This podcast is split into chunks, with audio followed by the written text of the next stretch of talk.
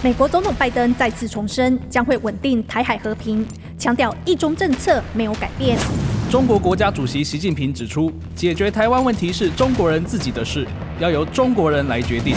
在谈话中，总统蔡英文表示，要让世界看到台湾的坚韧与捍卫自由的决心。面对美国与中国的大国竞争，台湾更应该掌握全局。欢迎收听《大国下的台湾：台美中政治全解读》，一起找回台湾的主动性，成为一个有观点的行动公民。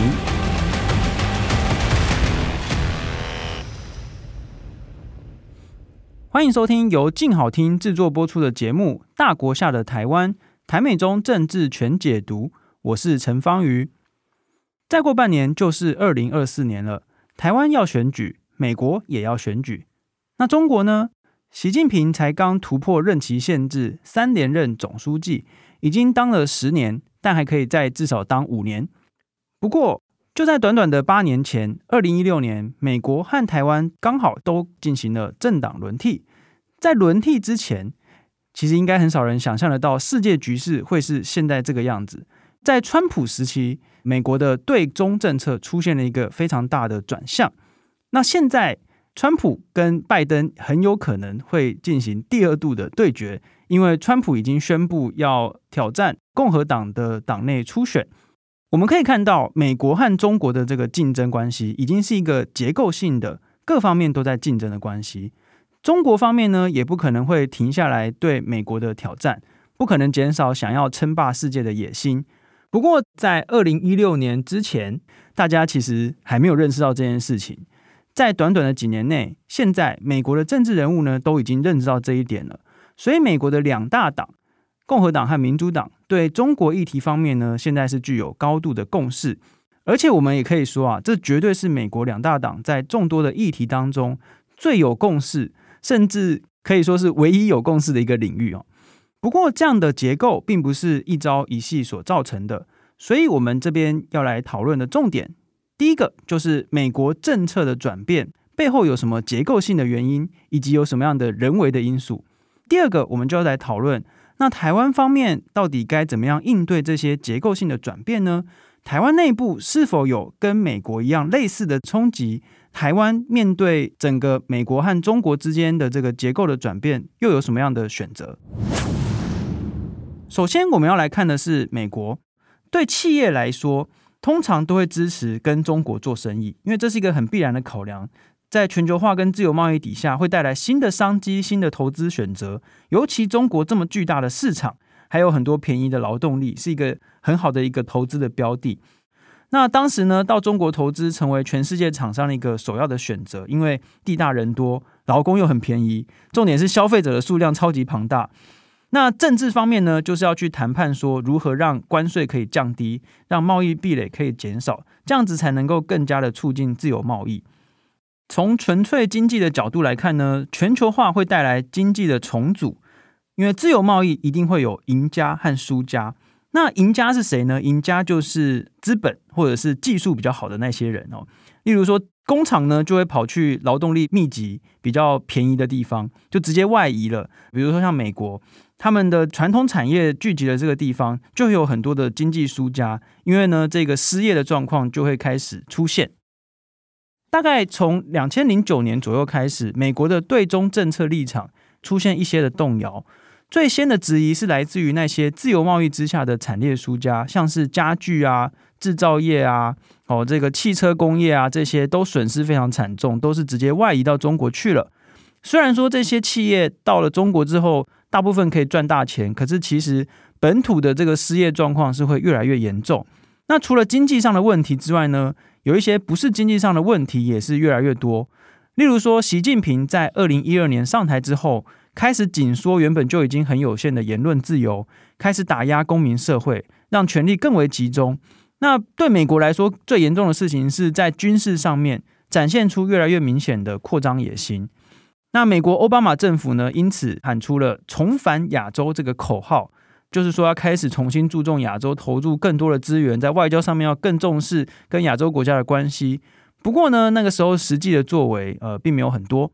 整个企业界呢，大概是在二零一五年左右开始转变了态度。为什么转变态度呢？就是因为越来越多中国针对美国企业的各种巧取豪夺，对智慧财产权的侵犯，就是说直接用经济间谍的方式去把人家的技术给偷走，或者是盗版的案件越来越多，明目张胆的把美国的东西偷走，然后结果盗版公司在中国还会告赢这个美国的正版公司。所以美国的企业就会开始质疑说，到底跟中国做生意的这些经营的成本，这种外部的效益是不是越来越无法承受，然后也开始有越来越多人怀疑说，哎，中国都已经加入 W T O 这么久了，为什么还是没有办法经济自由化呢？为什么各种国际组织跟多边制度都没有办法让中国走向更好的这个制度化的结果，反而我们 还, 还看到说中国是去改变了很多国际组织，像 W T O 里面的很多的这个规定。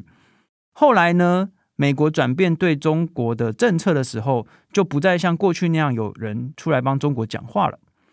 这个企业界的转向呢，是来自于整个经济状况的转变，这是整个经济结构上面长期累积而成的。不过除了这个结构的因素之外，我们一定必须要来讨论有一个人的出现，这个人的出现快速的大幅度扭转了全世界的人们对于中国问题的讨论的程度，也快速的扭转大家对于中国所谓的这个美好的幻想。所以接下来我们要花一些时间讨论那个几乎是可以说凭一己之力直接加速改变整个政治和媒体风向的那个人，那就是二零一六年当选美国总统的川普 Donald Trump。 川普呢，出身非常的富裕，他是做房地产起家的，所以他的人物设定自始至终都非常的一致，就是一个商人。那商人的特色就是什么都可以谈判，那他没有什么特别的像人权啊这些理念。他其实从过去就非常的反对自由贸易，他认为这样工作就会因此外流。一九八零年代他用这个原因来反对美国跟日本之间的贸易协议，后来呢就是拿同样的理由去反对跟中国之间的自由贸易。以前呢，共和党的支持者是以大企业家为主，共和党在经济议题上面是希望政府扮演少一点的角色，不要抽那么多税，然后政府管制越少越好，所以他在经济议题上面比较右派，大企业会比较喜欢这样的立场。那民主党呢，就是因为他们认为要比较照顾劳工，所以他们主张要多收一点税，制定多一点的福利政策。那川普代表共和党出来参选，可是很特别的地方是，他的支持者呢是以底层的劳工居多。刚才说到全球化与自由贸易让大厂商，这些资本密集的厂商呢赚到了很多钱，可是呢苦到的是底层的劳工。这个情形呢，以美国中西部所谓的铁锈带最为明显。铁锈带呢，这个是从纽约州的西部一路画一条线连接到宾州，再一路连接穿越五大湖区，最后呢接到威斯康辛州南部的一个带状的一个地区，叫做铁锈带。这个地方原本是最繁荣的工业区，可是最后却变成最生锈的地方。这边呢有大批的失业劳工，可是两大党一直以来都没有办法提出什么好的政策去回应他们的需求，毕竟两大党都是自由贸易以及全球化底下的受益者。那川普来了，他的语言非常简单，他说中国偷走了我们的工作，全球化只有对大公司有利，对穷人是伤害，所以我川普就是要来照顾大家，我要来倾听大家的声音，我发誓要把工作带回美国。然后呢，他提出了一个非常简单易懂的口号，叫做让美国再次伟大。这样子的诉求非常简单，非常好懂，而且非常的能够打动劳工阶级。他这个口号并不是乱喊的哦。根据研究，从一九九零到二零一一年之间呢，美国有两百四十万个工作是因为与中国的贸易往来而直接消失掉，那大部分都是最底层制造业的这些工人。那传统政治人物其实也是拿全球化没有办法，说实在的，不管左派右派自由派保守派，大家都很支持全球化，一起赚大钱，而且他们的政治现金都来自于许多的大企业，当然哦，不可能去反对全球化跟自由贸易。那川普呢，就是在这个情形之下呢异军突起，给予了很多美国人这种强心针啊。那这个背景呢，其实也是因为中国那个时候的经济规模已经开始非常快速的成长，很多人就开始预测说，哎，中国是不是有可能会在什么时间点就超过了美国？美国那时候已经开始出现了蛮大的一个危机感。那川普呢，用这种爱国主义，然后让美国再次伟大这样的口号去召唤很多爱国者。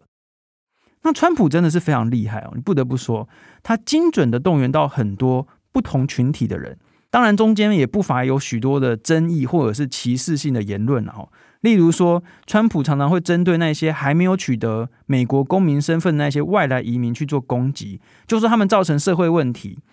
虽然说这样是一个歧视的言论，但是社会上有一些比较倾向于保守的选民，或者是说那些已经成为正式移民拿到身份证明文件的这些人们，他们就会反对说去让更多的人一起来取得正式的身份这样子，因为他们觉得说，哎，你有可能来分掉我的工作机会，有可能去分掉我应该拿到的社会福利，所以这个其实就是一种弱弱相残的逻辑。那川普非常懂运用这样子的方式，用一群人的这个福利去动员，然后去反对呃另外一群人的加入。他最后呢，非常成功的在每一个铁锈带的州，就是我们刚才提到那些失业状况最明显的州，几乎都是用险胜的这个状态，最后拿到过半的选举人票，因而入主了白宫。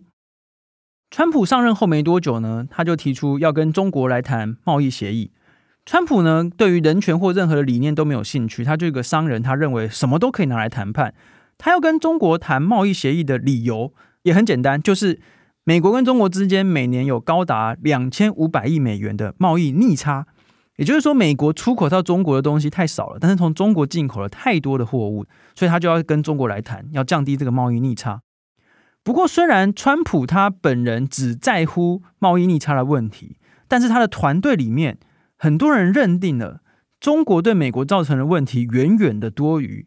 单纯的贸易问题。他们开始认为说，中国是美国主要的竞争对手，而且这个竞争的性质跟规模都远远超过商业竞争。当时有哪些人呢？包括了像是国务卿蓬佩奥，或者是国务院里面有一个政策规划处这个单位非常有名的余茂春博士，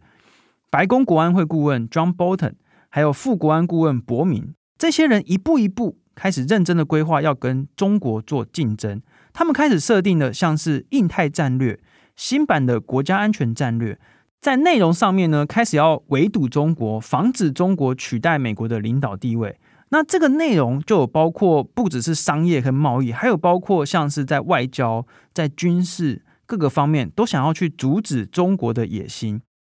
那个时候的美国主流媒体其实都不太喜欢川普，因为川普呢整天就在跟媒体吵架，指责媒体做假新闻，只要批评他的都是假新闻。那媒体也是一直在批评川普非常多方面的政策，当然也包括中国政策。大部分的人都认为说啊，全球化、自由贸易，大家一起赚钱，可以用很低价享受到便宜的商品，这样有什么不好呢？大家一起赚钱嘛。可是川普非常坚持要跟中国重新谈判贸易协议，甚至在二零一八年的时候还因此推出了贸易战，就是去针对中国出口到美国这四千多亿的商品，通通都要去提高关税。那个时候媒体骂翻了，就觉得说你川普根本就是在阻止大家赚钱。可是其实那个时候呢，美国国会里面的风向已经开始在转变，有越来越多的国会议员开始支持要重新思考对中国的政策。尤其在二零一八年，习近平正式的取消任期限制之后，我觉得大概就是变成了一个最后一根稻草那种感觉。美国媒体有一种终于醒过来了啊，原来中国根本就不可能像我们以前想的那样子，最后会民主化、会自由化。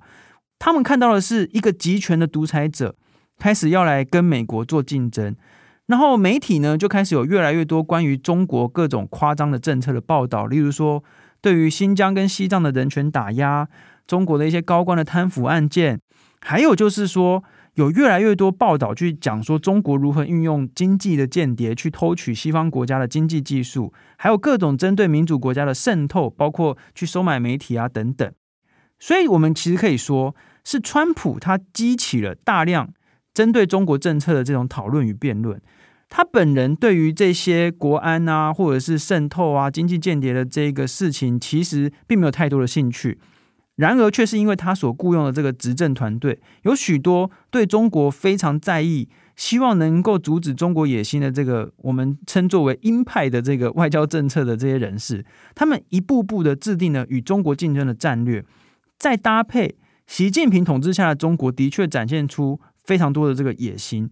这样子配合底下，最后才成功扭转了美国对于中国政策长期以来的准同盟关系的这样的传统。在二零二零年美国大选期间，我们就可以看到民主党与共和党这两大党对于中国的态度几乎是一模一样的，都认为中国对于美国带来许多国安上面的威胁。后来虽然发生了政党轮替，民主党的拜登入主白宫，可是在对中政策上面几乎是高度的延续川普时期的路线，只是说民主党跟共和党在做法上是不一样的。在川普的时期呢，他是比较着重双边关系。所谓双边关系的意思就是说，美国跟其他的国家两两相谈。那拜登他的习惯是多边关系，也就是说跟很多的盟友国家一起来谈，去处理对中国的政策，以及后来去处理两岸的议题。那这样子的方式其实背后的逻辑很简单，因为美国呢不可能靠着一己之力就去围堵中国。例如说以军事方面来说，美国如果想要维持台海的现状，想要遏阻中国使用武力，那至少在日本、韩国、菲律宾这些邻国都必须要保持好的关系，确保这些地方的美军基地都可以运作得非常顺畅。那美国同时呢也把台湾海峡的议题给国际化了，就是在拜登上台之后，国际化的意思就是说，让台湾海峡这个议题成为每一个外交声明以及每一个元首的会面当中的一个重要元素。所以我们可以看到，在非常多元首的会面或者是美国跟其他国家的重要的国际会议当中，都提到说关注台海和平稳定的重要性。这样子一来，可以让更多的国家一起参与在台湾海峡的这个议题当中。那这个重要性就在于说，大家一起给予中国更清楚的讯息，告诉习近平说东亚这个区域和平稳定是非常的重要的。那有些人可能就会担心说，美国接下来要进行总统大选啊，那有没有可能最后又走回原本那条老路，说就是要跟中国一起发大财赚大钱？其实是不会的，因为刚才有提到，对于中国的竞争已经成为两党的共识。我们可以去观察美国的国会，在美国的国会，不管是参议院或者是众议院，里面都有成立对中国问题的特别的这个委员会。例如说以众议院来说，这个特别委员会里面就有包含两大党的重要人物，然后呢他们就会开很多的公听会，去讨论说接下来要怎么样去围堵中国，怎么样去帮助台湾。在这些委员会当中就会讨论一些重大的议题，例如说如何加速跟台湾的军售案，让交货的速度变快，或者是他们会去讨论，诶，像是 TikTok 怎么样危害到了国家安全，要不要整个把 TikTok 给禁掉。然后他们也会讨论到说，在外交政策上面要怎么样去跟更多的国家一起共同来面对台海的议题。所以说两党之间是有高度的共识，我们看不出来有任何的可能性在短时间内这样子的共识，这样子对中国的态度会有所改变。哎，那很多人就会有疑问啊，那反观台湾，我们也要大选啊，会不会台湾换了一个总统之后，我们对于中国的政策，对于美国的政策方向就会整个改变呢？如果从目前台湾的执政党以及在野党的主张来看的话呢，真的有可能会完全改变。我们来看一下，执政党民进党呢，在两岸关系方面，他们并不同意中国所设定的交流前提啊，这些交流前提呢是包括要求台湾要承认一中原则，要承认九二共识。那民进党在台美关系方面呢，是主张维持一个非常紧密的关系。那台湾目前的最主要的反对党中国国民党方面呢，他们是主张不要跟美国这么亲近，应该要同意中国讲的那些条件，这样子就可以去跟中国做谈判。然后他们也会去反对，比如说跟美国的太多的这个军售，他们认为说军售呢会刺激中国，这样子不太好。另外一组有可能会参选总统大选的民众党的主席柯文哲，他们那边的主张其实也蛮类似的，就是认为说两岸一家亲，那如果我们跟美国太好会刺激中国，我们应该要去跟中国谈判。也就是说，在外交政策方面，台湾目前的执政党跟在野阵营呢，是有一个非常明显的对比。我们刚才提到外交政策的转变，其实是有一个国内的这个政治的脉络。在美国的国内的这个脉络就是全球化、经济结构的这个重组，然后川普上来改变了整个舆论的这个方向。但是这个背后呢，是整个结构上的，就是即使川普没有出来，这个转变可能还是会发生，只是会慢一点而已。那台湾这边其实也有类似于川普崛起这样的这个现象，也就是很有名的这个所谓的韩流，就是前高雄市长韩国瑜，他当选高雄市长的时候呢，有一个专题报道的标题我非常喜欢，这个标题是说他是从边陲出发的奇袭。什么叫做从边陲出发？就是高雄呢这个地方，它的重工业同样也是全球化跟自由贸易下的输家，跟美国的铁锈带其实蛮像的。这些地方呢，就必须要长期的忍受高污染这样的外部成本，而且在全球化底下，这些劳力密集的区域就第一个必须要承受工作外移非常严重的这个结果。这个时候呢，出现了一个政治人物，诉求要保护底层劳工，想要重振产业荣景，想要让大家一起发大财赚大钱，很容易就可以吸引到选票。如果从学术的定义来看呢，我们会把像是川普或者是韩国瑜这样的政治人物呢，归类在所谓民粹的风格。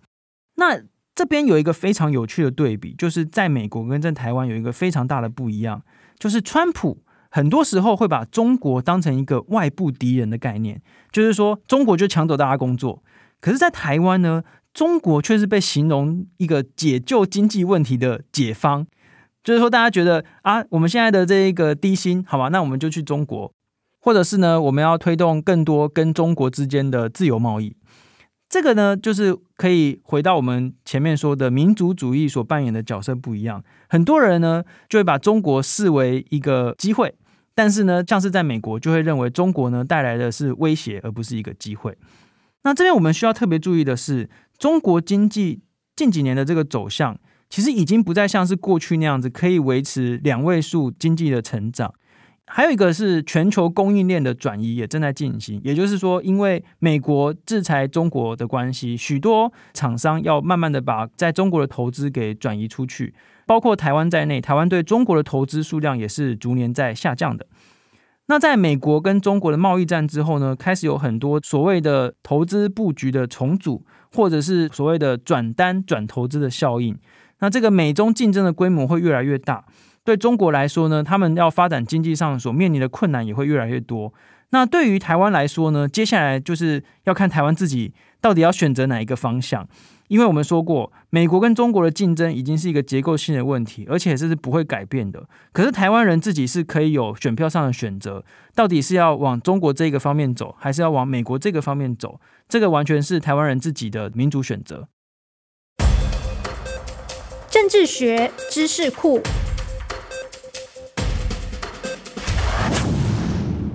好，我们这边呢要来帮大家补充一下政治学知识库关于民粹主义。我们常常会听到政治人物骂对方阵营说啊，你怎么一直在搞民粹，或者是说啊，现在社会上就是充满了民粹等等。